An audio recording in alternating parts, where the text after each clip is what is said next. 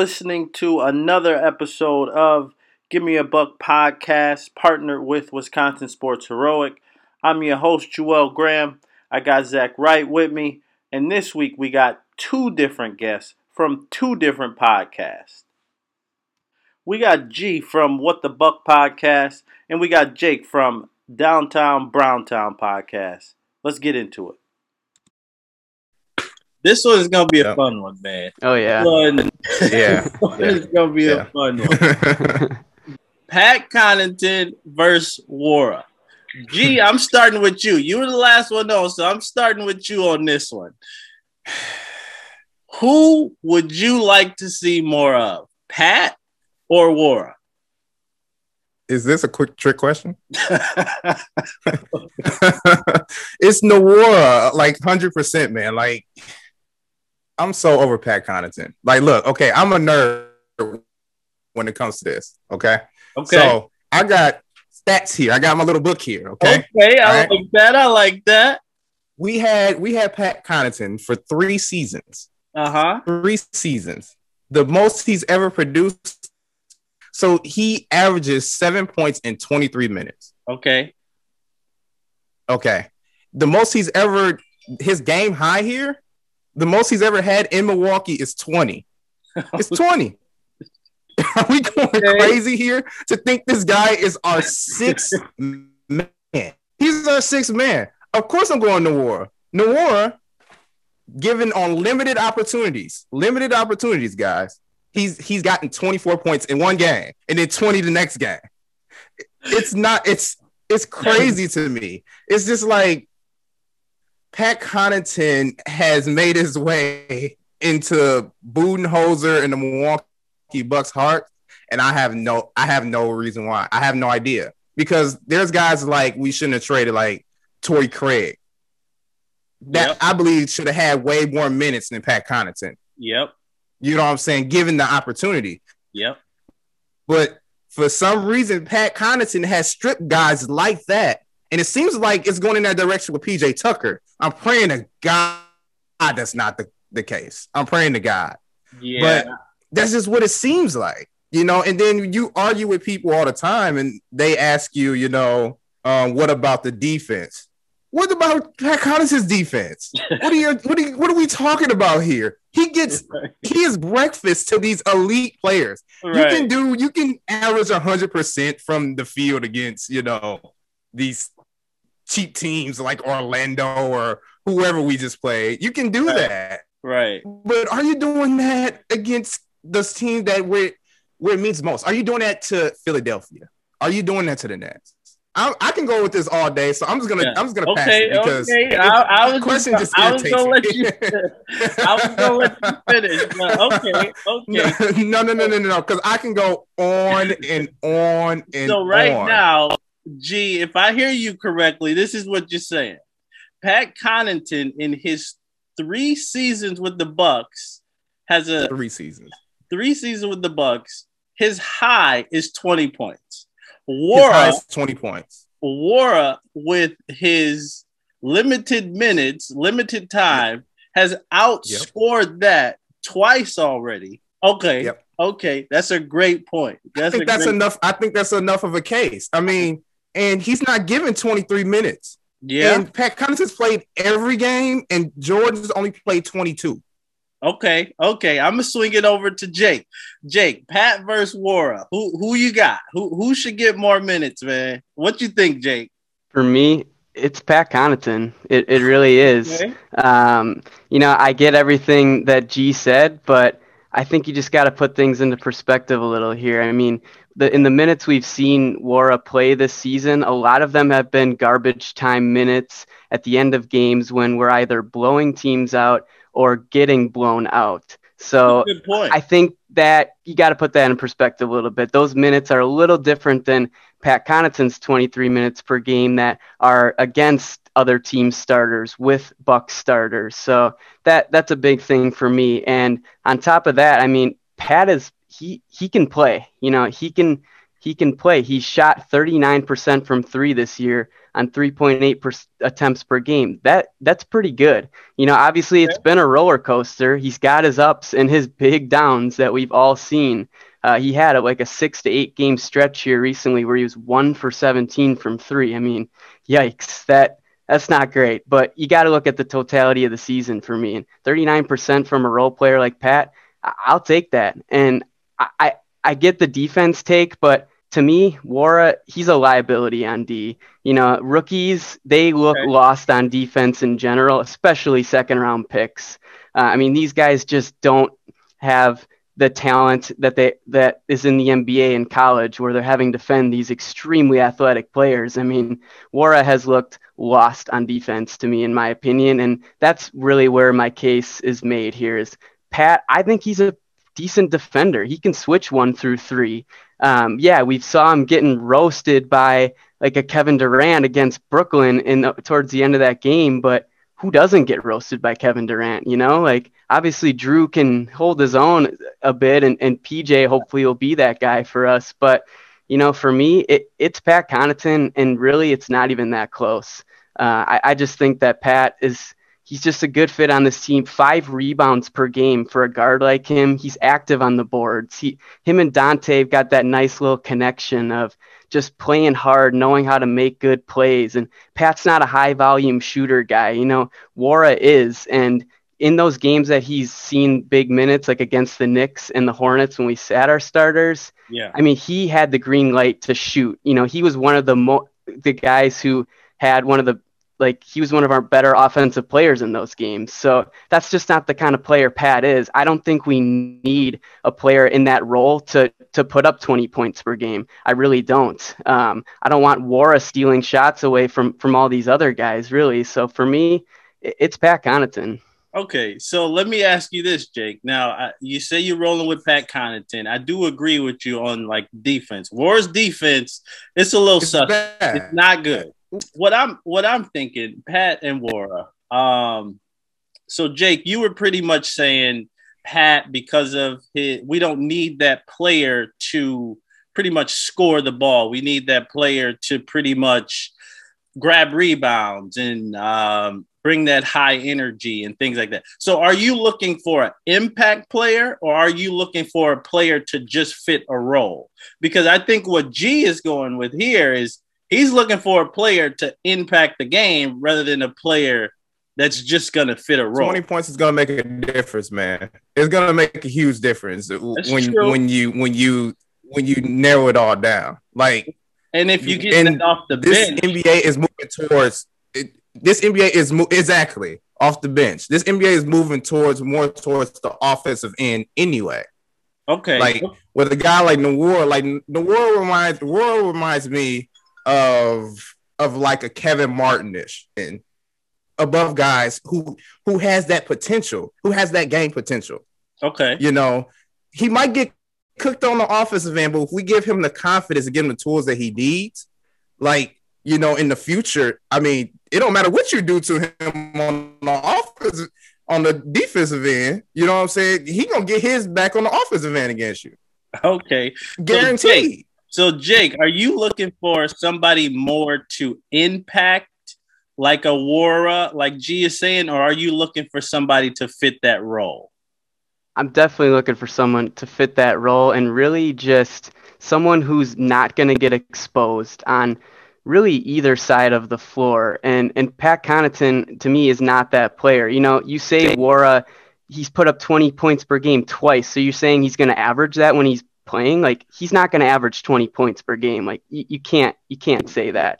Okay. Um, well, well, so for me, it's just like he is that. he's going to get exposed on defense. Like if he plays playoff minutes, these teams have so much film to go off of. They're going to be dissecting the the little itty bitty things that the Bucks don't do well, and to me, they're going to go at Nwora, and he is going to be such a liability on defense that he's not worth playing. It just doesn't. To me, yeah. that's where it's at. And like, I'm not saying Pat Connaughton should play playoff minutes either. We'll, we'll get to that later on yeah. here, right. but I'm now just saying do. from that perspective. I, I just don't see what Nwora is going to provide for us that uh, Pat Connaughton just fills the role better and just plays a more complete game. And to me, that's what we need. We have Giannis, we have Jrue, we have Middleton, we have these guys who we want to have the ball in their hands and score points for us. So for me, I, I just okay. I think it's Pat Connaughton. I really do. Okay, okay. So so so Jake, you're looking for somebody to be more of a fit a role kind of player. G, you're looking for somebody that's gonna actually impact the game. Zach, what are you looking for? Pat versus War, what you got, man? Yeah, so I, I agree with a little bit of both at these ends. Um, I think the biggest thing is obviously you want someone who's going to make an impact in the playoffs, but I don't think really either of these guys were really talking about playoff series here because I think by the rotation, these both these guys really won't crack that. But like regular season wise, I think a lot of these answers we can't really even see until Nwora does get a chance in a game with like an actual matchup with the starters instead of these games where he's, he's dropped these 20 point games with no one else playing. So it really is his show. So we can't really see how he's going to fit with Jrue, Khris, and Giannis on the floor with him. So I think that's the only thing where I don't I'm not a true strong believer in Connaughton, but I know his chemistry is going to be better with those guys right now than like you were saying. Nwora might take away some offense from those guys. But the thing what I like about his offense is teams right now are basically yes, Connaughton shooting 39% from three, but a lot of those teams are just living with him making a three once in a while. He's got pretty open looks, and I think if you put more of like a, even Forbes or someone that's more respected at the three point line and that you actually have some attention outside of Jrue, Khris, and Giannis, it'll open up more things for them. So even if Nwora's not averaging 20 a game because we haven't seen that yet, but he at least has the respect on the offensive end to draw some attention away from your big three. I think that could make more of an impact on the offensive end than teams just living with Connaughton making one to two threes a game. Yeah, I definitely agree. Um, with I, am taking a little bit from Jake. I'm gonna take a little bit from G and a little bit from Zach because I I do believe now I do think Pat can play. I'm not gonna say that he's he just shouldn't get minutes. right. I believe Pat can play, but if we're playing somebody elite, he can't play. Um, now that is defensively, Wara is not good. He's he's suspect, you know, and but to G's point, Pat's been here three years, and his high is twenty points. Six and, and, and it's it's it's a little like unsettling because I didn't know that. I, I didn't know that um Nwora in two games outscored Pat career high since he's been with us. Like that's that's crazy. That's a that's a crazy stat. And I know Jake, you were saying pretty much, oh, um, Nwora hasn't really played meaningful minutes. Um, but he did play against the Knicks, and the Knicks had their full team. The Knicks is a playoff team right now. Um, and he's put up what was it, 24 points? 24. So, yeah. I mean, it's something to say with both. I, I I don't want Nwora taking a lot of uh, I don't want Nwora taking a good portion of Pat's minutes, but I think he he can take some of it. I mean, and and, and that's what I'm saying. I'm not saying that either. Like, you know, I'm I'm be I'm be realistic. Of course, Pat is going to you know get some valuable minutes and stuff, but I, like in the regular season, I feel as if that we should give this guy a chance. You know, yeah. especially in the regular season, because none of this, none of this really. We need to we need to get these guys ready. You know, ready for the future. And if they don't really get, because these guys, we threw them in a G League, you know, and these guys, they just absolutely destroyed in the G League, you know. Right. But we knew they can do that. Yeah. But I want them to do that in the NBA. And we got guys like Pat Connaughton that's playing 30 minutes a game. You know, that kind of that give that something to the rookies. Like we we know what Pat can do. But 23, but he plays a lot, a lot of like 30 I mean, minute does, games. He like, does play 23 a lot. is an average. Yeah, he, he, play he plays a lot. Is what I'm trying to say. Yeah. You know, so let's give let's give more of these guys a more chance because to me, the regular season, who cares in the regular season anyway? I just want I just want to see our, our guys develop. Yeah, and the thing with Nwora, um, you know, he he is scoring at a high rate. He is a volume guy. He's a volume guy. Yeah, Yeah. he's a volume guy. Uh, we already know his defense is suspect, but there was one thing that I thought he was missing offensively, and um, I think, I think I forget who it was. I think it was Billy Bean on Twitter, and she was pretty much like she needs him to be a little bit more strong with the ball and stuff like that. So, um, I did like that take. I, I do think he needs to be a little bit more strong with the ball too. Um, so let's go ahead and go to the next question. Is Khris Middleton top 15 in the East right now? Jake, I'm gonna start with you on this one. Is Khris Middleton top 15 in the East? Yes, but barely. Um, I, Oh, I took a okay. took a, a, a look at the the players in the East here, and for me, he's right around that Zach LaVine, Simmons, and Westbrook tier, and I, I've got pretty much all of those guys over him. But for me, you know, we've you know you've got the Embiid, the Giannis. I think Jrue is a better player than Middleton, uh, Harden, KD. I mean, you name it. But for me, he's he's right at the bottom uh, in terms of top 15 in the East. Now, did I think he deserved to be an All Star this year? No, I, didn't. Um, there's 12 in the All Star game, not 15. So I think he was right outside that range, and especially in a year where the Bucks didn't have the best uh, regular season record, and there was a little bit of voter fatigue in general with the Bucks in terms of, I mean, Giannis MVP obviously, and in terms of Middleton being an All Star. So we didn't have to have two All Stars this year. Like the prior two years, we did, and for me, I think he was clearly deserving of an All Star bid last year. I think that was probably his best season. The year before that, you could go back and forth. It was definitely that. Oh, look at the Bucks; they're number one seed. We didn't see this coming. Uh, Middleton is is you know their second best player. Um, so that's where he got that bid, in my opinion. But I- I think he is top 15 in the East, but just barely. Just barely. Okay, G, what you got? Is is Middleton top 15 in the East or not, man? I know you got your book with you. What what we what we looking at? Top 15? He's according according to my list, he is not.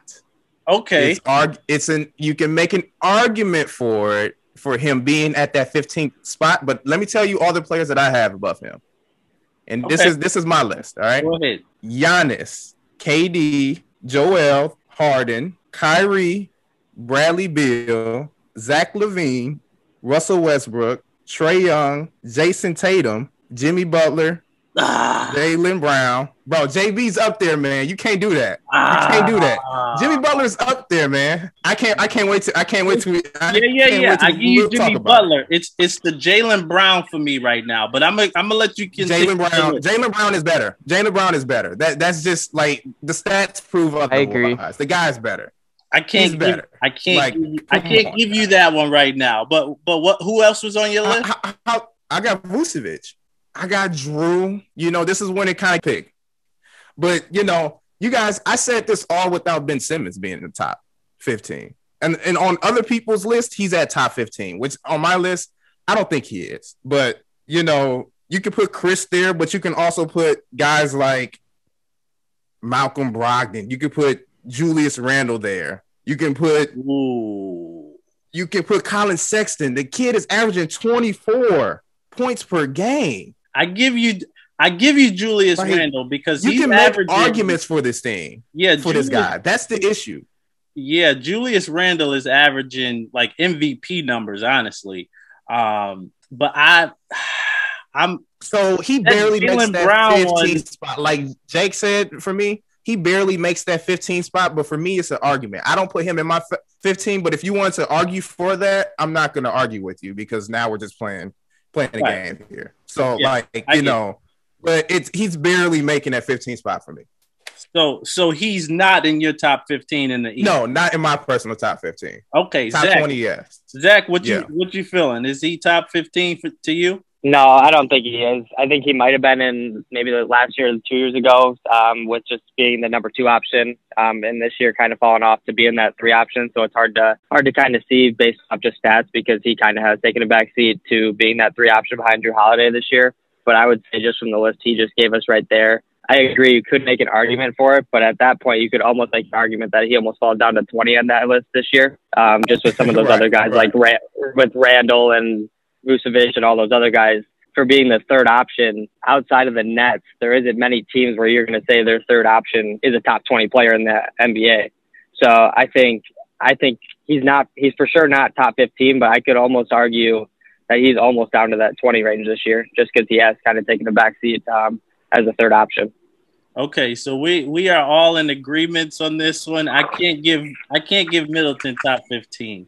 I mean, I what what about this, guys? What so for me, I'm kind of looking at not just this season, but you know, more totality in their career. Not maybe the early years, but like a Julius Randle, Collin Sexton, perfect example of what I'm about to say. Like they they more so blew up this year. Like Middleton has been, he is a two-time All-Star. Granted, the things I said earlier about you know maybe him not being super deserving that first year, but he's still a two-time All-Star. He has playoff experience. He's carried the Bucks in playoff games against Boston, against Miami in Game Four. So for me, I think you got to look at it from a more broader perspective. So that's why I've got got uh, Middleton over a lot of those guys that G pointed at the end, like like Sexton, Randle, and Vucevic, even. Um, so that's kind of where I'm coming from. yeah, I can't I can't give him I can't give him Sexton, but I can't give him Sexton and Jaylen Brown. But I mean, as Jaylen, far come as on, man. I got I mean, Jaylen Brown over Middleton easy for me. Huh? yeah, I mean, Jaylen yeah, Brown's a baller, man. You missing out. yeah, I know he you know he he's been balling, but as far as like the whole body of work, you know, I, I I'm I can't go there with with Sexton.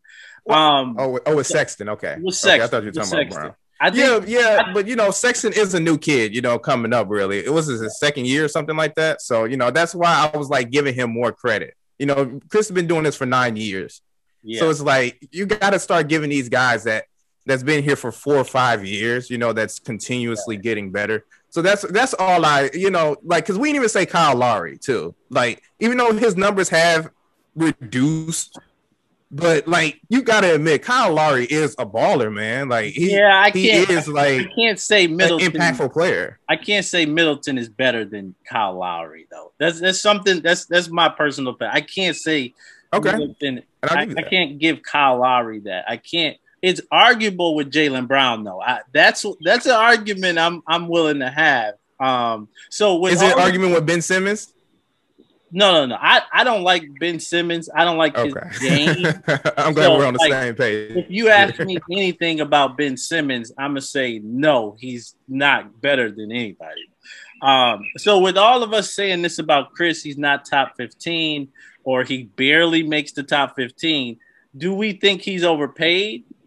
Zach, I'm gonna start with you. Is is is Middleton overpaid? I know we we talked about this before. Yeah, I mean it's it's borderline, but I think to a point I've seen before too is it's just something the Bucks have to do. They're not a big market team; they're a small market, so they got when they get these guys, they got to keep them, and Yes. it's just a sacrifice you got to take. And I think if Middleton's in a different situation and he's not behind Giannis and Jrue Holiday, I think his stats might look a little bit better and might convince more people to put him into that top 15. So payment wise, I think is just something the Bucks need to do because they're not going to be a huge attraction come free agency to come think they're just going to come sign one of the top free agents that are in these top 15. So I think it's the safe and smart play for the Bucks that to give him his money, get him to stay, and I think they have those three now signed through 2023 or 2024 or something like that. So I think it's what the Bucks need to do, and I think, I mean, like we were saying, he's been an All Star the last two years, and I think he's the money he's getting paid is All Star money, so I think he is deserving of it. Okay. So G, what do you think? I'm gonna I'm gonna go with you. Is is Khris Middleton overpaid? Now you didn't have him Um, in your top 15 in the East. he he is overpaid, but I completely understand why we did it though. We kind of we were stuck in a situation where we kind of had no choice but to sign him. Yes, ir- Middleton irritates me like the next man. Yes, I I I completely understand it. Yes, he's under overpaid to to simply say that. Yes, but he still averages twenty points a game. You can't just like not. You can't just let that walk. Right. You know, you can't. You you you had no choice. So, you know, he's still an asset to a team. Like he's you can trade Khris Middleton for somebody good and he'd right. be a big asset. You know what I'm saying? Yeah. So, you know, I would pay for that. I would pay for that. Okay, so G you're saying he's overpaid. Jake, what do you think? Is is Middleton overpaid?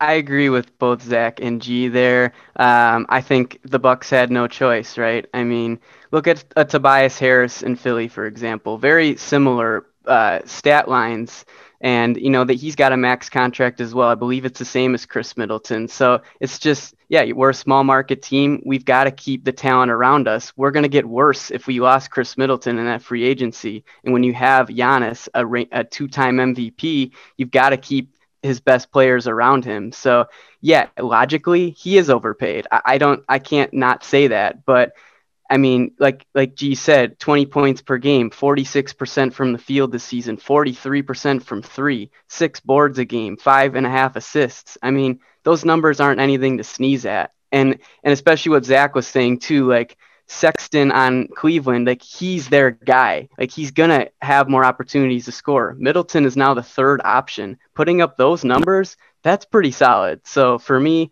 logically, yes, he's overpaid, but the Bucks had to do it to to stay relevant in the championship conversation. Yeah, I think right, we're not mad at that. Right, right. I, I think with Middleton, I don't think he's overpaid for the simple fact fact like players are making more money, you know, and I think that that's his market. Gee, I know you don't really care about the 50, 40, 90, but but it means something in the NBA. Like right, right. 20 points, 50, 40, 90. I think that's the market for that kind of player. Exactly. So um let me ask you this since there's a couple people here. I think it was you, Jake, and I believe Zach. You said that Middleton is the third option. So let me ask y'all this question. Are we taking in our backcourt, who will we like? CP3 and Jrue Holiday or Jrue Holiday and Khris Middleton? Gee, I'm starting with you on that one. Shout out to my boy Obi on What the Buck. he made me see the light of the day, man. Yeah. CP3 and Jrue. Okay. CP3 and Jrue. I mean, CP3's impact is undeniable. It's undeniable. So, like, man, and it's hard for me to do this. Like, but the guy has proven. I, I say I'm just gonna put like the CP, CP, and, Jrue. and Jrue. Okay, Jake, who are yeah, you? Who yeah. are you rolling with? CP3 and Jrue, or are you rolling with who we have now, Jrue and Middleton?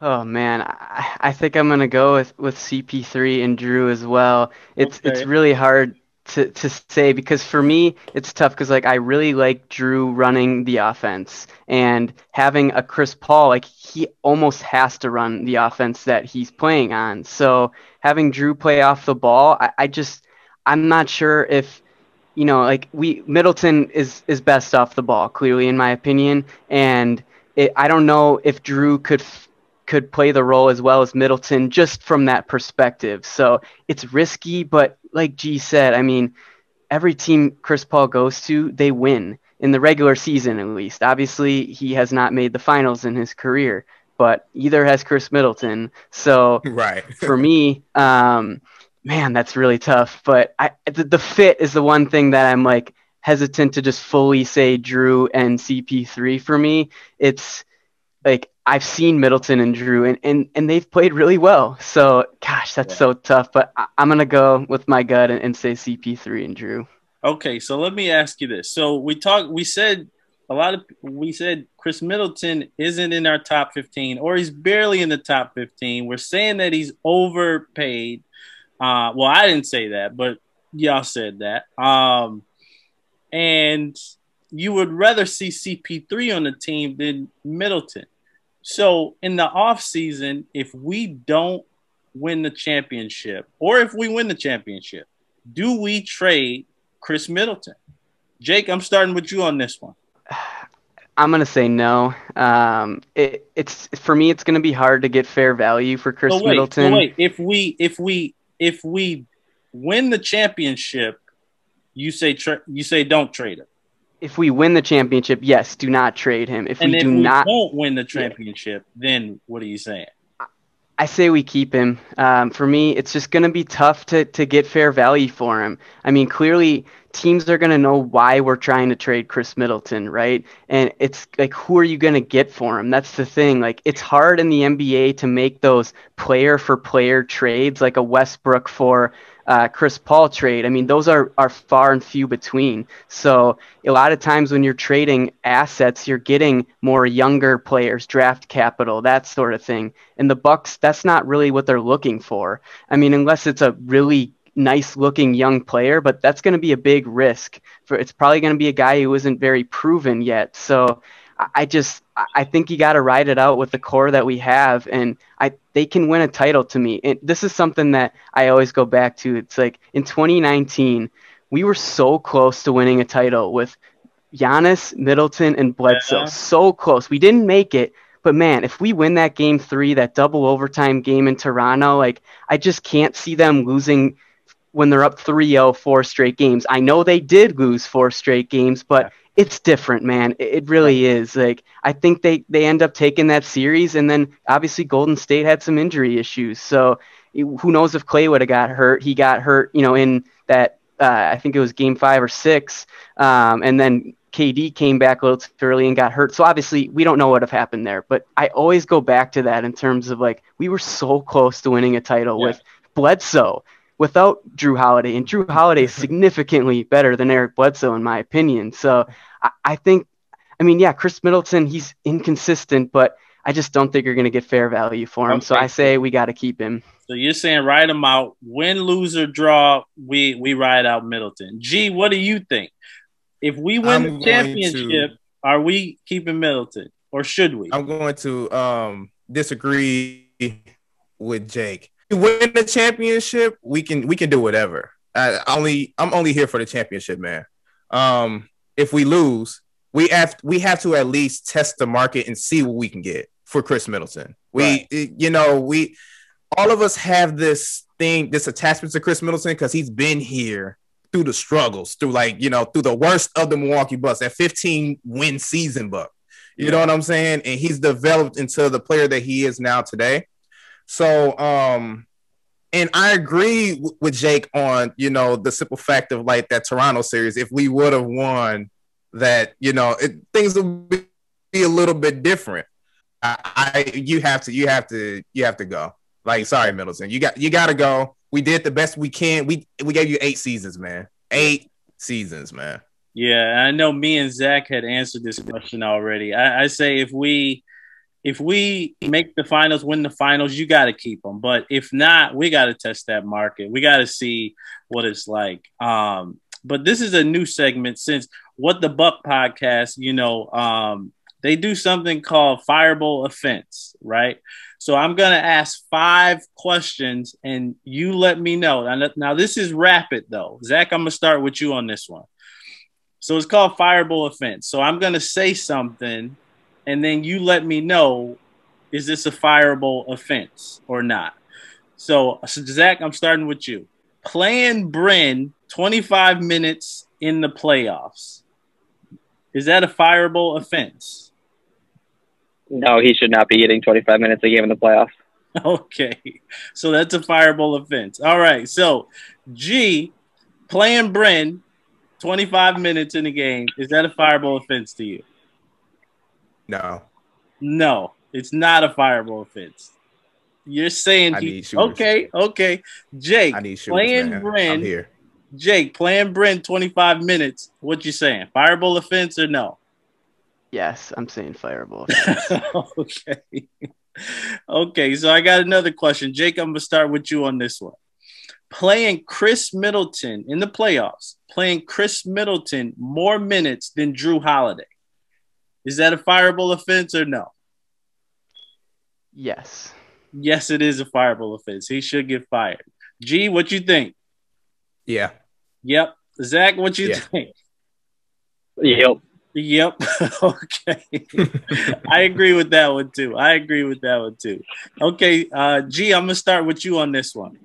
Having Giannis on the perimeter all game, is that a fireable offense or not? Man, that's a tough one. I don't think it's a fireable offense. You, so you saying no? We should keep. It's okay to keep Giannis on the perimeter. When it when it comes to Giannis, you got to live or die with Giannis. So whether if he's on the perimeter or in the paint, you got to live or die with it. So I'm I'm fine with it. It's not okay. fireable. I'm saying that's a fireable offense. I need him in the post. Jake, what do you think? Having Giannis? Oh, oh, you meant on the offensive end? Yeah, in the offensive end. Oh, oh yes, fireable offense, please. Oh, okay. Yes, keep them in the paint. My bad. My I thought bad. you were talking about defensively. That's my that's my fault. That's that's my fault. Oh that's yeah. Oh definitely. On the horrible offense. stop stop sitting at the three point line. Yes. okay. Okay. Jake, what do you think? Having Giannis on the perimeter all game offensively. Absolutely fireable offense. Absolutely. Okay, Zach, what do you think? Yep, absolutely. I think that's the reason right there why Toronto can do that wall defense and the Miami can do it is because they know exactly what he's going to do every time. So you got to throw him different options. If he's doing that all game long, yep. it's never going to work. Okay. Now this is my last one. Keeping Lopez in to close games in the playoffs. So he's in the closing lineup. Jake, what do you think? Fireball offense or no? I, it's yes and no, really. I mean, it, against a Philly, I think, yeah, he's going to be valuable against the Joel Embiid, but against yep. a Brooklyn, it is a fireable offense. PJ Tucker should be playing that role. So for me, you, you got to put in perspective. I can't say one way or the other unless it, it depends on the matchup for me. And I, I don't want to be in the middle, but I, that's yep. where I'm at. That's a good point. That's a great point. I was hoping somebody would hit that because I had the same thing. Now, this is only fireable if like if we're playing like the Nets, but it's not fireable if we're playing um, like you said, Embiid. So, G, what you think? Keeping Lopez to I completely game. agree. Yep. I completely agree. That would have been the same answer for me. It's like when it comes to the Eastern Conference, it's all lineups for the Milwaukee Bucks is all situational.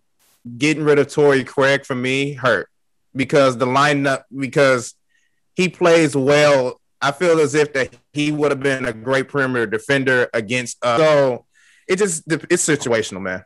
Okay. So, Zach, what do you think? Keeping Lopez to close games? Yeah, I agree with you guys. And I think it goes even further than just playing him to close games. When you're playing Miami or Brooklyn, really Lopez shouldn't even be seeing the floor. He's just going to get exposed defensively every single time. He's too slow compared to the other team's matchups. So, not even down the stretch, there's times where maybe he shouldn't even be playing minutes against some of these teams when they're basically playing small ball lineups the entire game.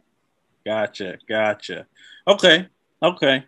Um, so that brings me, you know, that concludes our fireball offense. We had to do that, you know, for the what yeah. the podcast like that. Um, so Jake, I'm gonna start with you on this next question.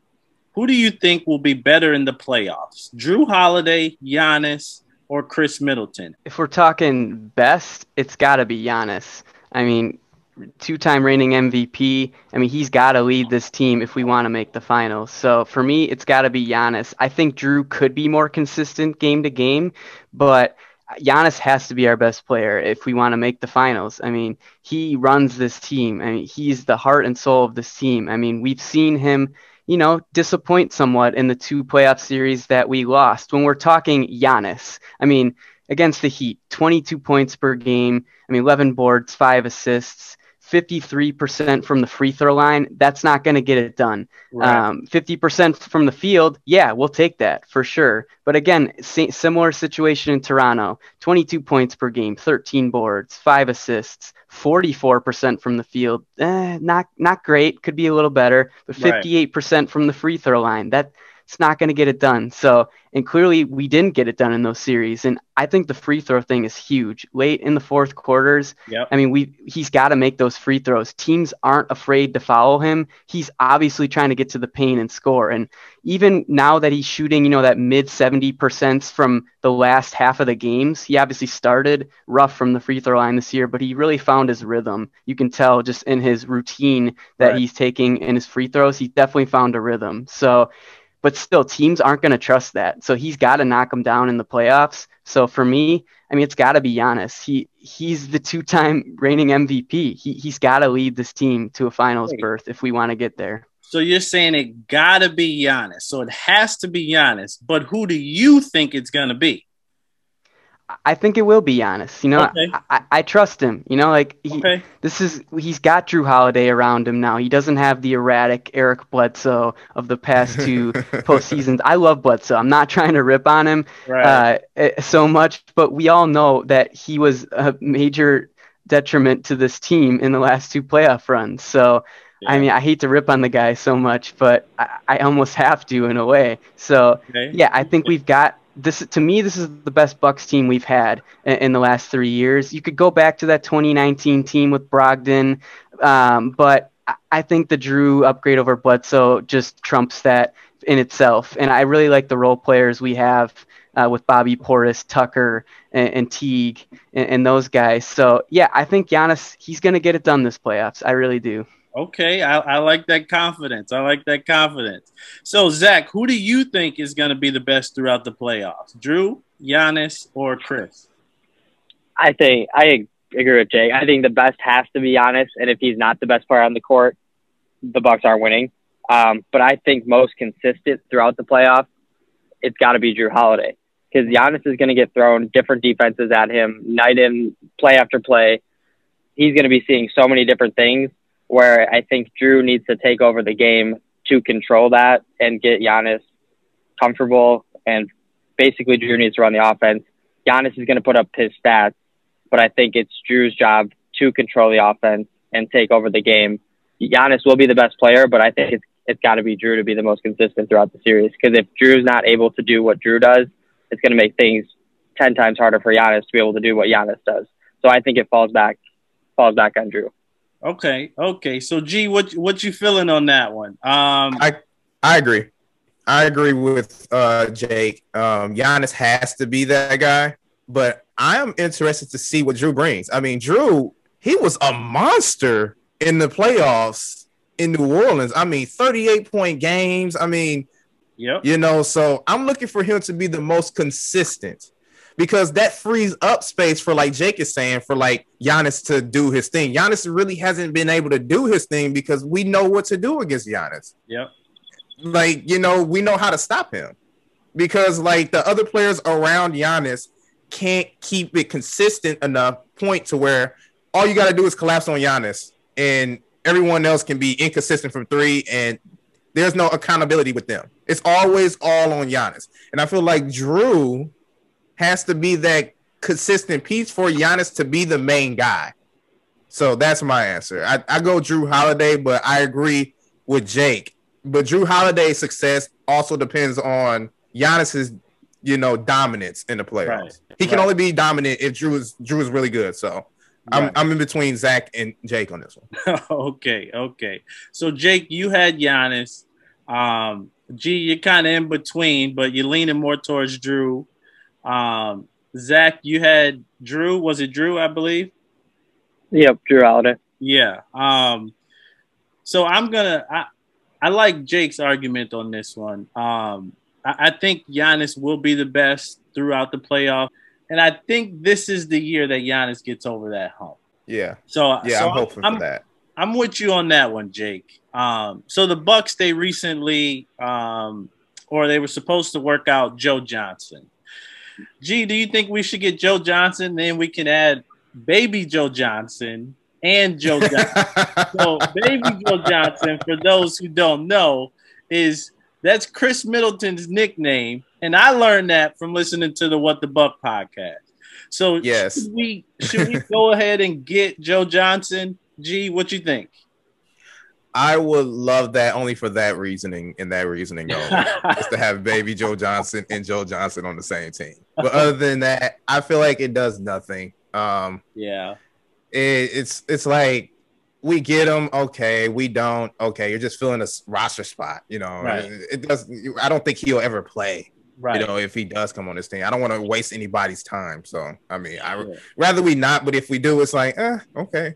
yeah. So you're saying no to Joe Johnson? Okay, Jake, what do you think? You, you think we should get Joe Johnson or no? Absolutely not. Um, for me, it just doesn't make sense. Like like G said, he I don't want him playing in the regular season, taking minutes away from a.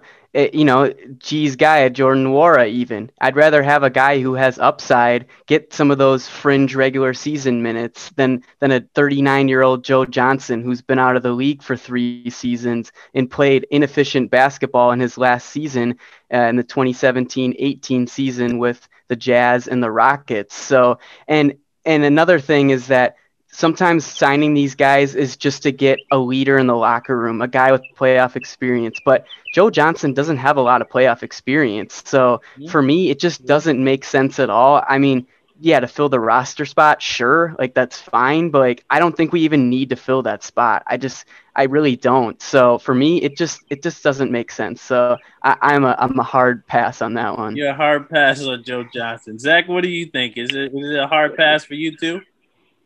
Yeah, hard pass. I think to both their points, you have young guys that need to get these minutes. He's not Joe Johnson's not going to play in the playoffs anyway. So why bring in? Apologize if he's not this old, but why bring in a 40 year old veteran to come and take some of these guys' minutes who could be developing for the future years for the Bucks?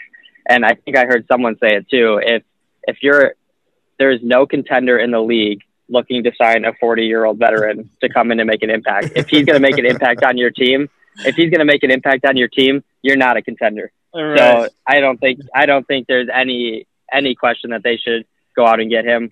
Obviously, maybe like you were saying, if he has like the locker room impact and like for the young guys, maybe lead some guys in the playoffs. But actual playing minutes, you're not a contender if you're looking to have this guy come in and make an impact for you in the playoffs. Right, and I mean, I don't think we should sign Joe Johnson, but I think that somebody I was looking on Twitter and somebody said something about like a Udonis Haslem kind of role, and um, yeah, but Jake kind of just defeated that whole argument because he said yeah. Joe Johnson hasn't really been in the playoffs, so. Um, and it's um, different for Udonis because Udonis has been a Heat forever, so you know, you know, so true. He by default he can get that spot, but you know. right, right, right. So I think Joe can still play, but I don't I don't really want him on the team. Uh, like y'all was saying, I, I don't I don't see the the point in that. Um, Zach, do you think Bud is stunning stunting the uh, rookies' growth by not playing them? Um, it's hard to see from the outside. Obviously, we don't know what goes on in practice and all that stuff. Um, but I think it's it would be beneficial to see him play. I think otherwise, obviously, you have to focus on the now. You're a contender. You want to win now focus on those guys. But at the same time, you had, like they were saying, like dominating players in the G League. I'm pretty sure the Bucks G League team won the finals. They had the like kind of a combination of a team, but that team won. Mamadi was dominant. Nwora's dominant. All these guys dominate when they played. Nwora's dropped over 20 a game when he's played. I think giving them minutes is not going to hurt the Bucks in the long run for this season they're going to be a top three team in the East, regardless of if they play or not. And I don't think there's that drastic of a drop off from putting those guys in rather than a Connaughton for so many minutes. So then when the time does come, they're comfortable playing a role and being able to play at the pace of an NBA game is played because NBA is still a lot different than what a G League game is going to be like. Right. There's a huge jump from college and overseas to G League, and then an even bigger jump from the G League to the NBA.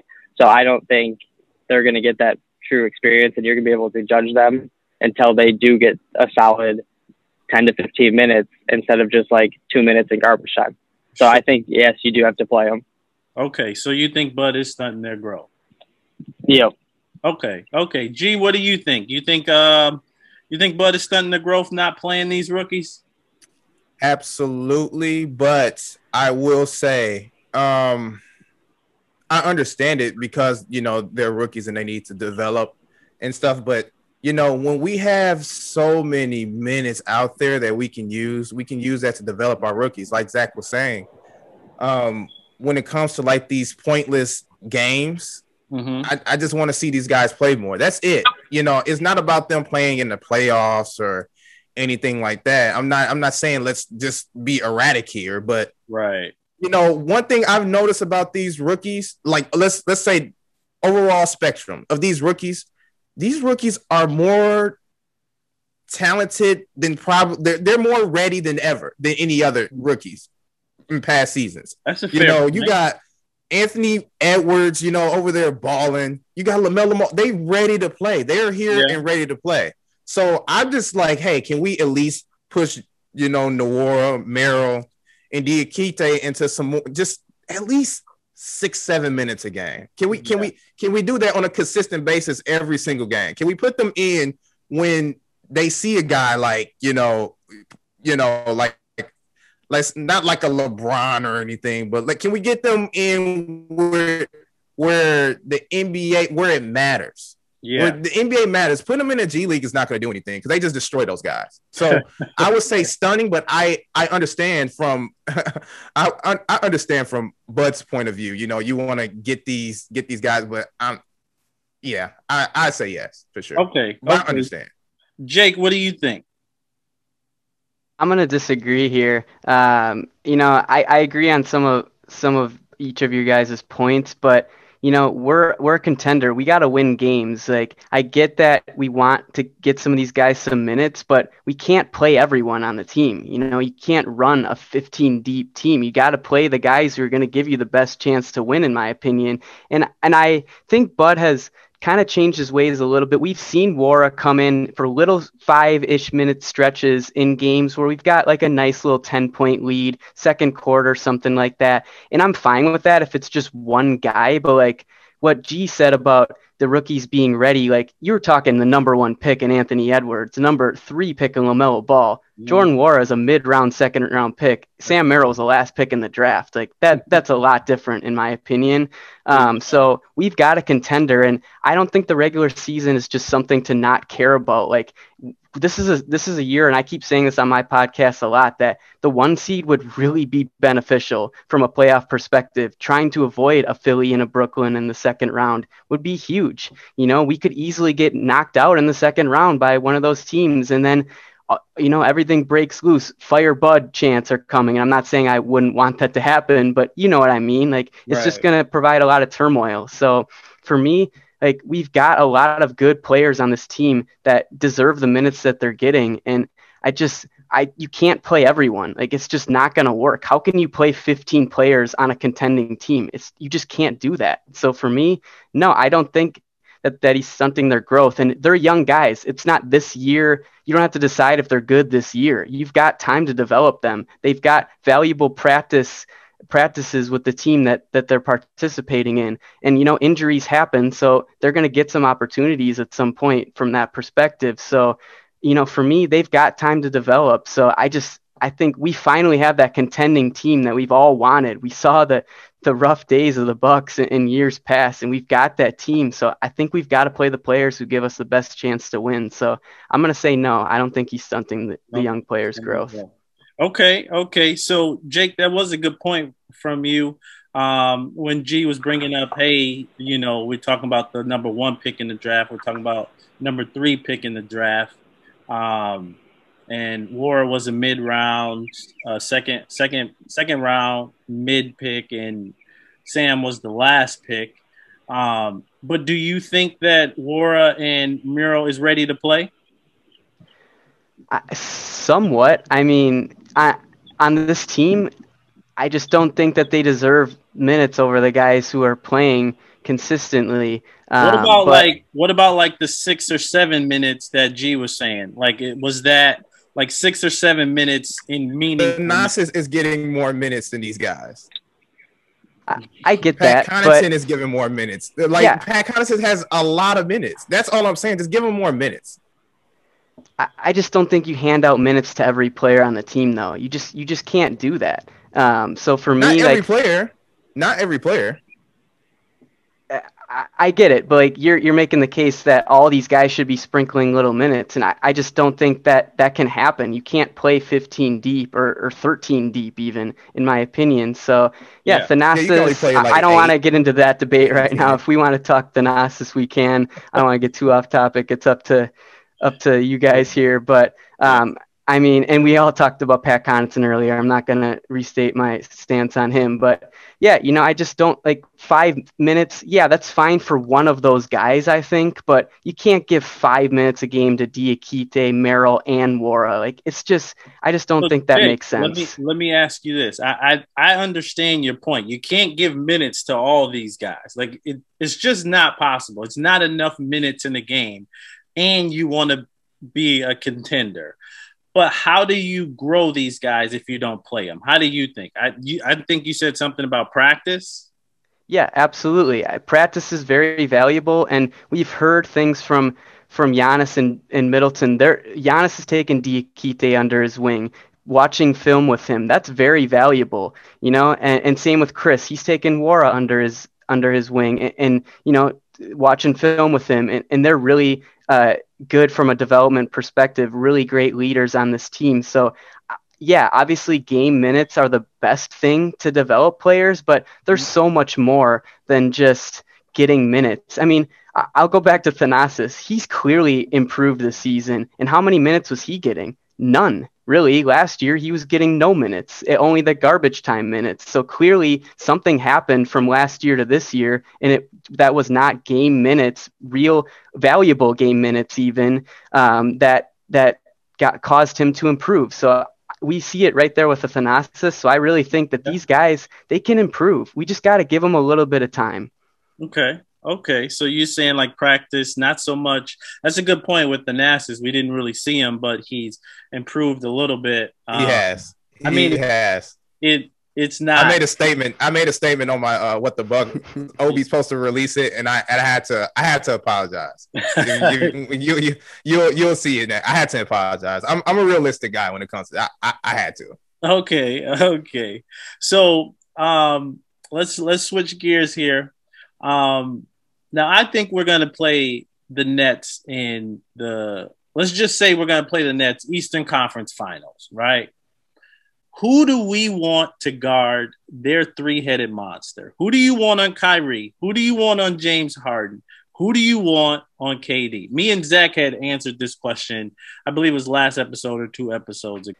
For me, I'm going to go with Jrue Holiday on James Harden. I'm going to go with Donte on Kyrie, and I'm going to go with PJ Tucker on Kevin Durant. And, and, here's why. So I really like Jrue Holiday at the point of attack on the defense. So James Harden is their point guard. He's the one running the offense. So I really think Jrue just sets the tone on defense when he's at that point of attack. And I think that he could be, you could change Tucker and Jrue from KD and Harden. Like, because obviously Tucker has played against Harden a lot. They were on the same team. He knows what he likes to do. So I, I could go back and forth there, but for me, I'm just to go with my my gut on Jrue being at the point of attack on Harden. And when you're talking Kyrie, Donte, he I think he's a pretty good defender. He's he's pesty. He gets in those passing lanes. He can steal the ball. He's quick. He's athletic. And Kyrie is extremely athletic. I mean, he's gonna burn anyone, even Jrue Holiday from time to time. His handles are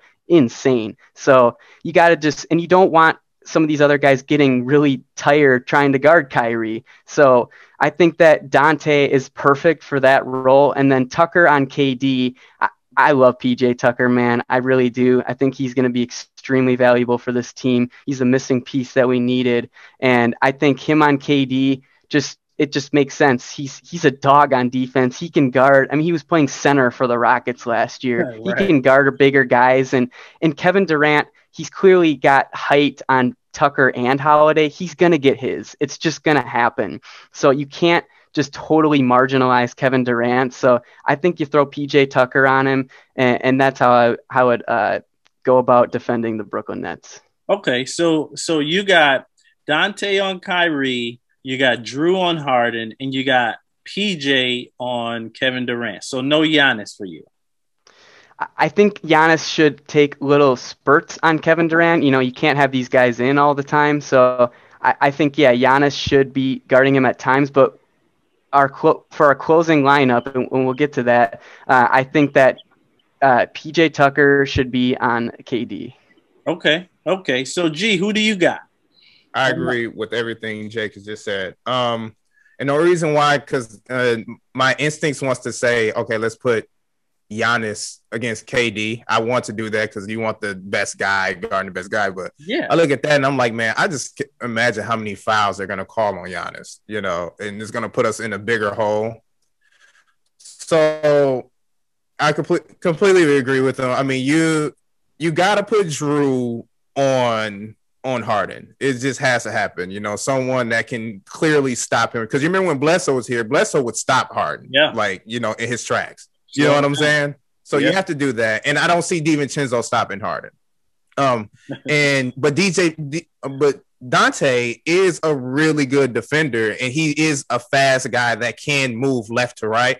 So I could see him guarding Kyrie Irving, but regardless, Kyrie Irving's gonna cook. So you know, you you know, it, I can't see anybody else like PJ Tucker, or you know, I I, I just can't see anyone else guarding him one on one. Yeah. So we we gotta we gotta live with you know. I completely agree with Jake on this one. Yeah. Okay. Okay. Now, see, my lineup was a little bit different um, than y'all's. I had Jrue on Kevin Durant. Now, let me tell you why I, I like that too. I like Jrue that too. Kevin Durant. Kevin Durant has said that Jrue is the best wing defender. So with Jrue Already in his head. Yep. So with Jrue being the best wing defender, that means in the past he has given him some problems. So yeah, let's let Jrue give KD those problems. Now I had PJ Tucker on um uh PJ Tucker on James Harden. They played together in Houston. I'm pretty sure he's guarded him a million times. He knows what he likes to do. And then I'm just gonna leave I mean, it's sad because I like Donte, but I need him to go get his workout with uh, Kyrie Irving. So, um, and like you were saying, G, he is shifty. You know, he does have a lot of energy, like uh, Jake was saying too. Um, but G, I, I, like when you said about the Giannis and the foul trouble. I, I don't. A lot of people were saying, "Hey, you know, KD and Giannis needs to, you know, go." But I think KD might get him get him in a little bit of foul. in big trouble. foul trouble, man. That's that's the biggest issue, especially in the playoffs. You know, when Giannis gets in foul trouble, we're in trouble. You Yeah. know, so we have to avoid it. It's not about you know um super superstar versus superstar. No, it's about how do we win the game, and I feel as if that's the only option. That's a good. and point. even that too, like Giannis is great as an off the ball defender as well. Absolutely. So for me, I really like to see Giannis just kind of lurking around there. You know, he's gonna have to double some of these guys at times. He's gonna be helping on Kevin Durant, Kyrie, and Harden. It's just Yep. gonna happen. They're three of the best. What?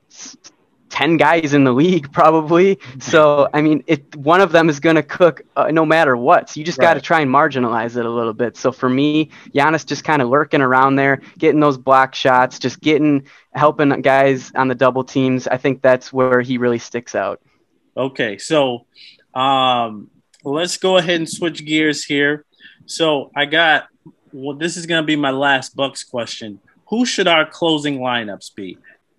A lot of this comes down to, like you guys were saying on the defensive end too. If if DiVincenzo can hold his own on Kyrie, and he's if if this is against Brooklyn, if he can hold his own defensively against this big three, I think you have to keep him in. But if he's not like your lifesaver on defense regarding the perimeter, I would like to see obviously Jrue Khris and Giannis, and then PJ Tucker and Bobby Portis down the stretch. Hmm. Okay. Okay. So you're saying if we're guarding Phil, uh, the Nets. Yeah, if we're if you're guarding the Nets, and like you guys were saying, it looks like probably Donte is going to be the one guarding Kyrie. Mhm. Obviously, I don't want Portis out there on him, or preferably wouldn't even want Middleton on him, just so he's not getting worked on the defensive end and just exhausted by the time he gets to offense, where you want him to make more of his impact. Um, so I would try and not have Khris guarding any of those guys. Um, but overall, I would I would like to see kind of a death lineup with Portis and Tucker as those other two. Okay, so you got Jrue. Now I'm talking about like any any closing lineups, like any games, whether it's Philly, whether it's the Nets, whether it's the Heat. So you're still gonna stick with Jrue, uh, Middleton, Giannis, PJ, and Portis. Yeah, I am, and I don't think Lopez really fits in Yeah. down the stretch for a lot of playoff series. I just even for uh, Philly, Garden and Bede, I just think the pace of the game is just going to be too fast for him in the playoffs um, for some of those series, and I think the Bucks will have a lot more success playing faster pace, letting Giannis run up and down the floor, and I just don't think Lopez is going to be able to keep up with that. So, and I don't, I think, like we were saying, PJ Tucker, he was the center for the Rockets. I think he can hold his own on the defensive end, guarding a bigger player. Um, obviously, Embiid's going to get his. He's top one of the top runners for MVP this season, so you're not going to completely shut him down, even if Lopez was the one guarding him. Um, so I think a combination between Tucker and Portis can hold their own against a bigger center um, if okay. that is who they match up with. So I, I like those five. Okay, okay. So G, who do you have to close to close out games? Whether it's the Nets, whether it's Philly, the Heat, the Hawks, Knicks, whoever you got. Who who would you who's your favorite lineup to close games out? I think Zach was reading my book before. I completely agree with Zach, man. Um, that's I was just thinking, you know, because I, I want to see, you know, maybe sometimes Giannis be at that five position and interchange Portis with uh, Donte as well, you know. But we're talking like as a whole, you know, there's Bobby Portis has proven to to be like he's a safe player. He's someone that can actually give you something really good. Um, and I, I, I, w- I would love to see what he can do in those close games. You know, we die with we die with Brook, man. We die with Brook, man. It's it's bad. You know. Um, I like that so, word you use. You, you said he's a he, PJ Tucker is the safe player. I, I like that. Like that's somebody that you know what you're gonna get out of him. Exactly. That's a good. That's a good word. That's a good word. Jake, what do you got? Who's your closing lineup? I'm gonna disagree a little here. I'm gonna go Jrue, Donte, Middleton, Tucker, and Giannis. Just swapping Port or Donte for Portis. And for me, like I get the points with Portis. I'm a big fan. I really like what he brings to this team. Uh, a spark off the bench. He can put Bobby buckets. You know, he he puts up points, and he's great. I, I love him. Number one priority in the offseason for the Bucks, in my opinion, is to figure out a way to bring back Bobby Portis. Um, but I just I, I think yeah he's got like he's a great offensive player and he's got more of like elite level not maybe not elite but like he excels at the offensive level more than Donte excels at probably anything else. Maybe even like Donte's defense is good, but I think Bobby Portis, like you know, he's going to bring offense. Donte a little more inconsistent, but I think you got to give him the opportunity. I just think that and, it goes kind of back to what I was saying about Pat Connaughton, like the more just well-rounded player in general with Donte, his defense is going to be valuable to this team. I mean, he can make shots. I mean, obviously he's inconsistent, but I think you got to give Donte the opportunity to to to close out games, and I think he can do it. You know, like I think he he's quick. He he can he can play well on offense. He he's got a nice dribble game. Yeah, he's got a little bit of an Eric Bledsoe in him at times where he gets like drives into the paint and like just doesn't know what to do and then makes some bad decisions. He's got a little bit of that in him, but I, I really think that he's just going to be valuable for this team on the defensive end. And and for me in the playoffs, you got to get stops to win. So I'm going to value defense a little bit more here, and and especially with like Portis on offense, I, I'd rather have Jrue Giannis or Middleton probably be taking shots. Like I love Portis, but I, I just think that you know we've got enough offense in there, and I, am just going to value defense a little bit more. So that's what I'm going with. So Jake, you got Jrue, Donte, Khris Middleton, Giannis, and Portis. And Tucker. Or Tucker. Tucker. Yeah, Tucker. I'm just swapping Donte for Portis from what Zach and uh, and G had. G had. You know, um, you know, Jake, uh, I think you were reading my book too. You know, kind of like how, kind of like how um, Zach was reading G's book. Um, with that lineup, with uh, what G and and Zach had, like that lineup, it can create. If they do, if we switch everything, Bobby Portis isn't a like terrible defender, but he can be picked on. With the lineup that I think me and Jake had, like who are you going to pick on? You can't really pick on G. You can't pick on. I mean, you can't really pick on um, Donte. You can't pick on Jrue. You, you definitely can't pick on Jrue. Um, you can maybe pick on Khris Middleton, you know, you but but at the same time, it's like it's like I, I like it's less people to pick on with the lineup that I think we, um, me and Jake had. Um, but I'm not mad at, at, at the other the, that lineup that y'all. I'm not mad with y'all's either. I'm I'm not mad with y'all's either. I, I I completely agree with both of you guys when you say, but you know, it's um it, like it's, it's more situational as well, you know. Yep, but yep. I- in totality, for me, it's, I'm I'm choosing Portis.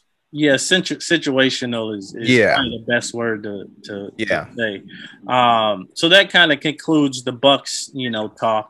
So now we got the best player of these four. So out of these four players, Devin Booker, Zach LaVine, Jayson Tatum, Donovan Mitchell, who is the best out of those four players?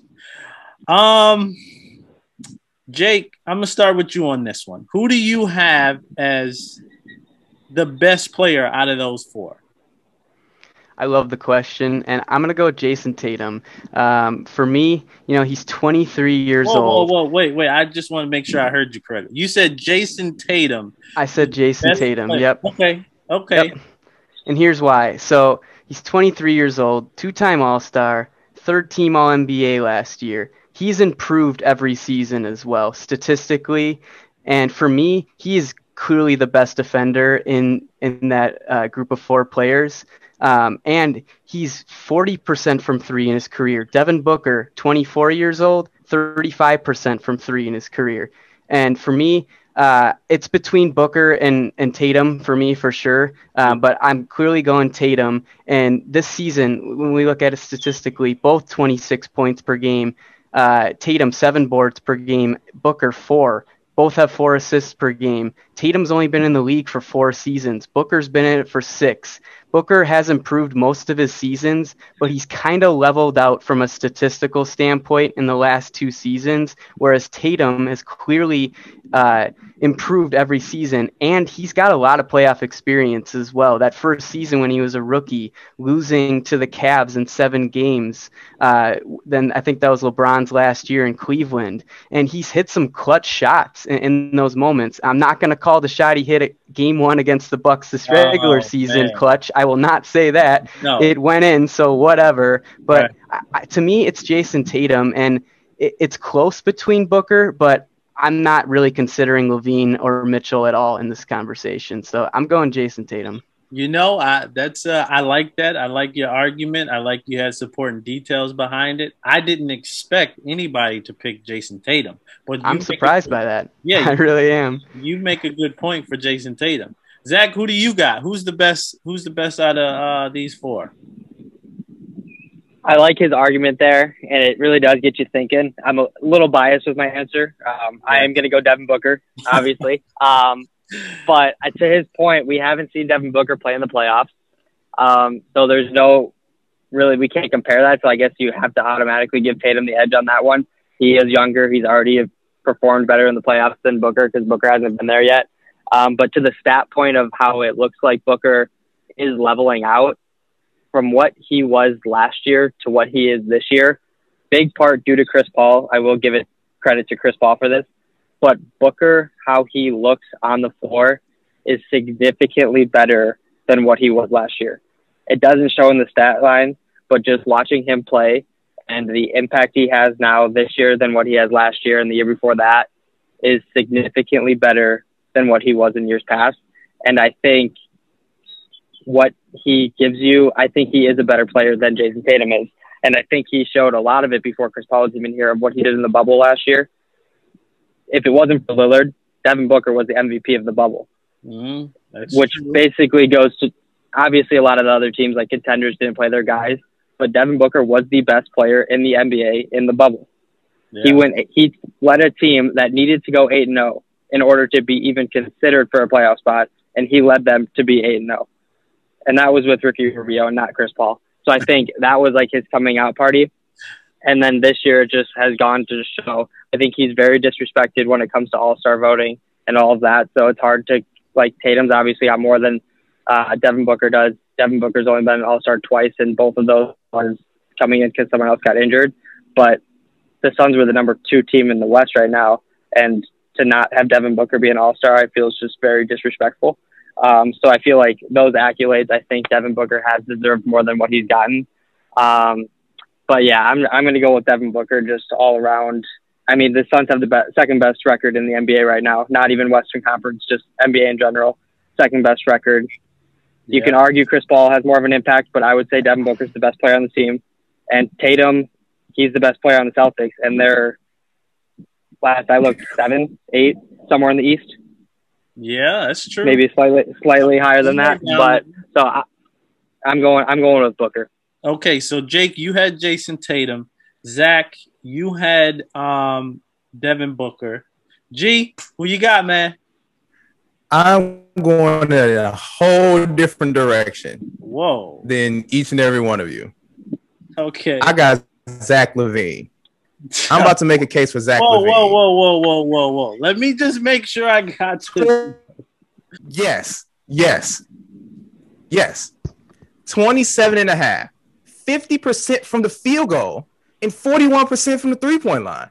Okay. Come on, get this, get this guy some credit here. He is, he is like so swept under the radar. Now, look, I'm not saying he's like ages above these guys. That's not what I'm saying. But you know, because I would on any other day, there's only one person I wouldn't choose off this list, and that's Jayson Tatum.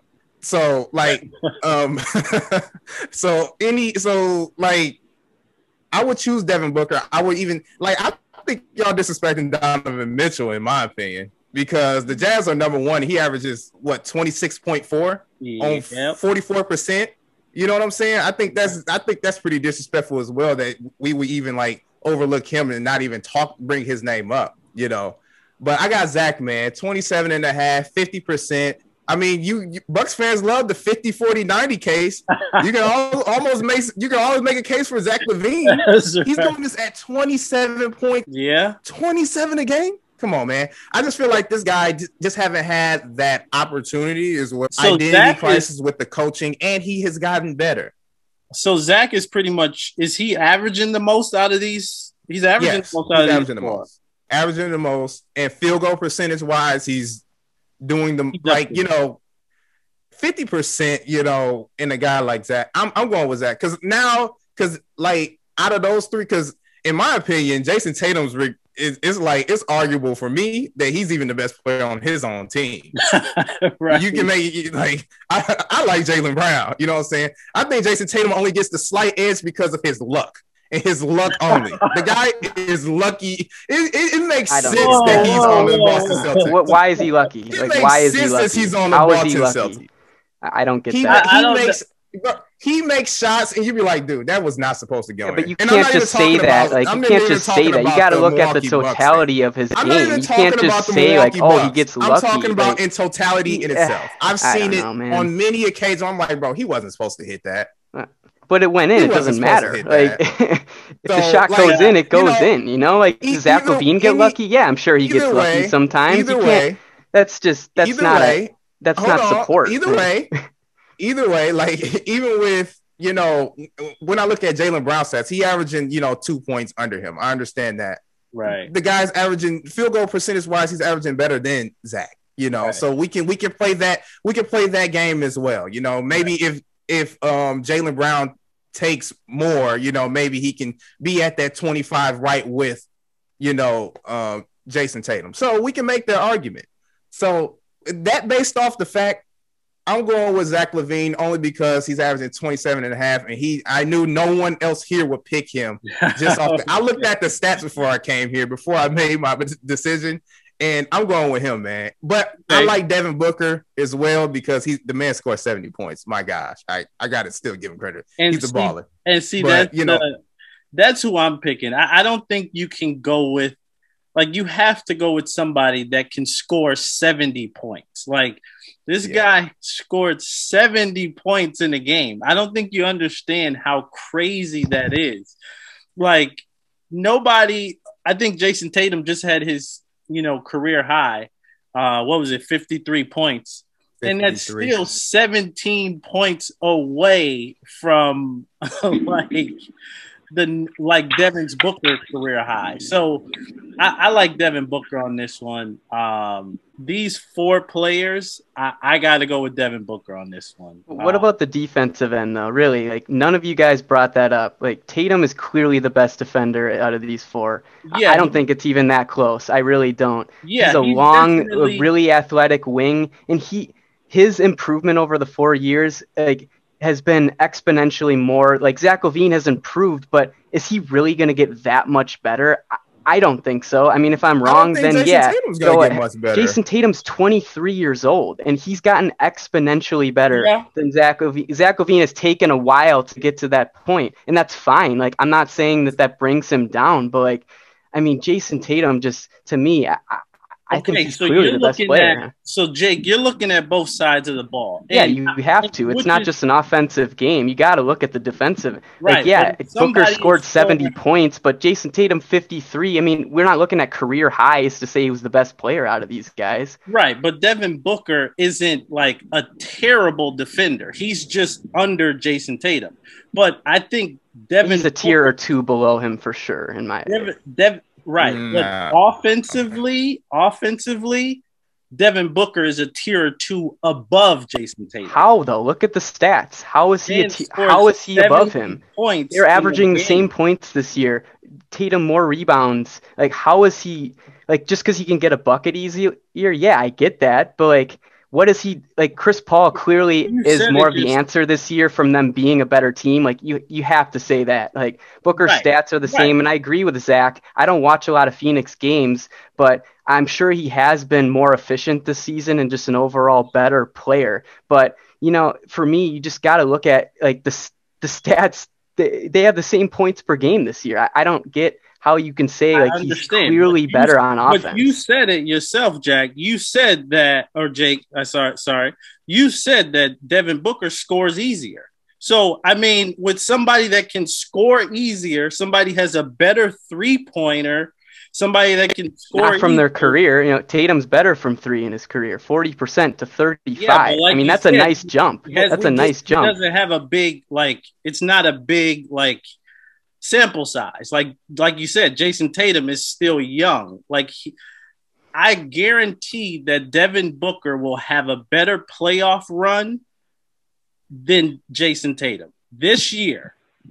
Yeah, I guarantee. Chris Paul, take Chris Paul out of the equation, they've never made the playoffs. Jason but- Tatum was very valuable in that he made the Eastern Conference Finals in his rookie year and was playing well. So like I mean, without Chris Paul, Devin Booker's never sniffed the playoffs. I mean, yeah, he was close in the bubble last year, but I mean, you got to look at it from all you sides. that Kemba Walker and Jaylen Brown combine those two, would they be equal to Chris Paul? I, I mean, yeah, probably. Okay. I mean, okay. So Kemba Walker's been a little rough this year, Right. but I, I mean, Jaylen Brown, I think he's great. right, but if we're putting that measuring stick, now one is second in the East, one is fighting for a playoff spot. So that's where you got to. That's just this Absolutely. year, though. Look at what Tatum's done in years past, though. Yeah, but he, you Tatum is better this year than he was last year. So Yeah. you can't say like years past and things like that. I think Devin Booker has been consistently good when Jayson Tatum hasn't been consistently good. He's been improving a little bit each year. So it's kind of like Devin Booker Yeah. is there already and he's being consistently good, where Jayson Tatum is getting to that level. And then if he can be consistently good. I'm Well, telling y'all, y'all just- sleep I on don't. Zach, I man. disagree. I really do. Um, um, this one fires me up, but I, I Yeah. just disagree. I, Yeah. I mean, it's okay. I get your points. I really do, but I just, I just don't agree. No. Yeah, I, I don't agree with the Zach LaVine though, G. I can't I can't do Nah, man, y'all sleep, man. I, this man needs an opportunity to play play with an actual contender. Yeah. I mean That's I what I feel like. We because like you guys I make like- great points about the playoffs because like, but this this man hasn't had that opportunity yet. You know, he's played with Minnesota and the Bulls. You know, and and like Yeah. I just I just want to want to give this guy the opportunity, man. This, this guy has improved every single year. I like Come on now, man. I, I I really do like. Come on now, man. And this year, 27 and a half on 50%, Yeah, 40%, from 41% from three, taking what, eight three pointers a game? Come on, man. Give this man a yeah, chance. but Come I to mean, the Bucks, man. yeah, I mean he he's done this, but at the same time, it's like Devin Booker, like I agree. Yeah, that, I, that like I said, I wanted to be different on this. yeah, I, I Devin want it to be Booker- different on this when it comes to that. You know, like because I knew you guys were gonna just say Devin Booker. Right. All right, I didn't know. I didn't think anyone Devin was gonna say. Devin Booker has been too good for too long to be to not be on to not be the top player on this list. But couldn't you make that same argument for Donovan Mitchell? I mean, the guy's been in the playoffs, is doing really good in the playoffs as well. Why? Why isn't no one making a case for him? I mean, Donovan Mitchell, he's he's not as efficient to me. Like I think he's more I agree with that. I think he's more of the volume guy out of this one. I, I see Mitchell shooting 50 times a game rather than I see any of these other players shooting 50 times a game. Like I I would I see Mitchell get like what fifty in the playoffs. yeah, yeah, he he's done that in the playoffs in the bubble, him and Jamal Murray going at it. Yeah, But- yeah, yeah. I mean, I just You got to give him some credit, man. yeah, I Throw give some him credit, credit. his way too, man. I just don't give him credit over Devin Booker. Um, Jake, thanks for stopping on. G, thanks for coming through. We definitely appreciate it, man. No doubt, no doubt. Thanks for having me on. Yeah, Yeah, I really I enjoyed it. This was, this was a Yeah, lot this of was fun. fun. This was fun.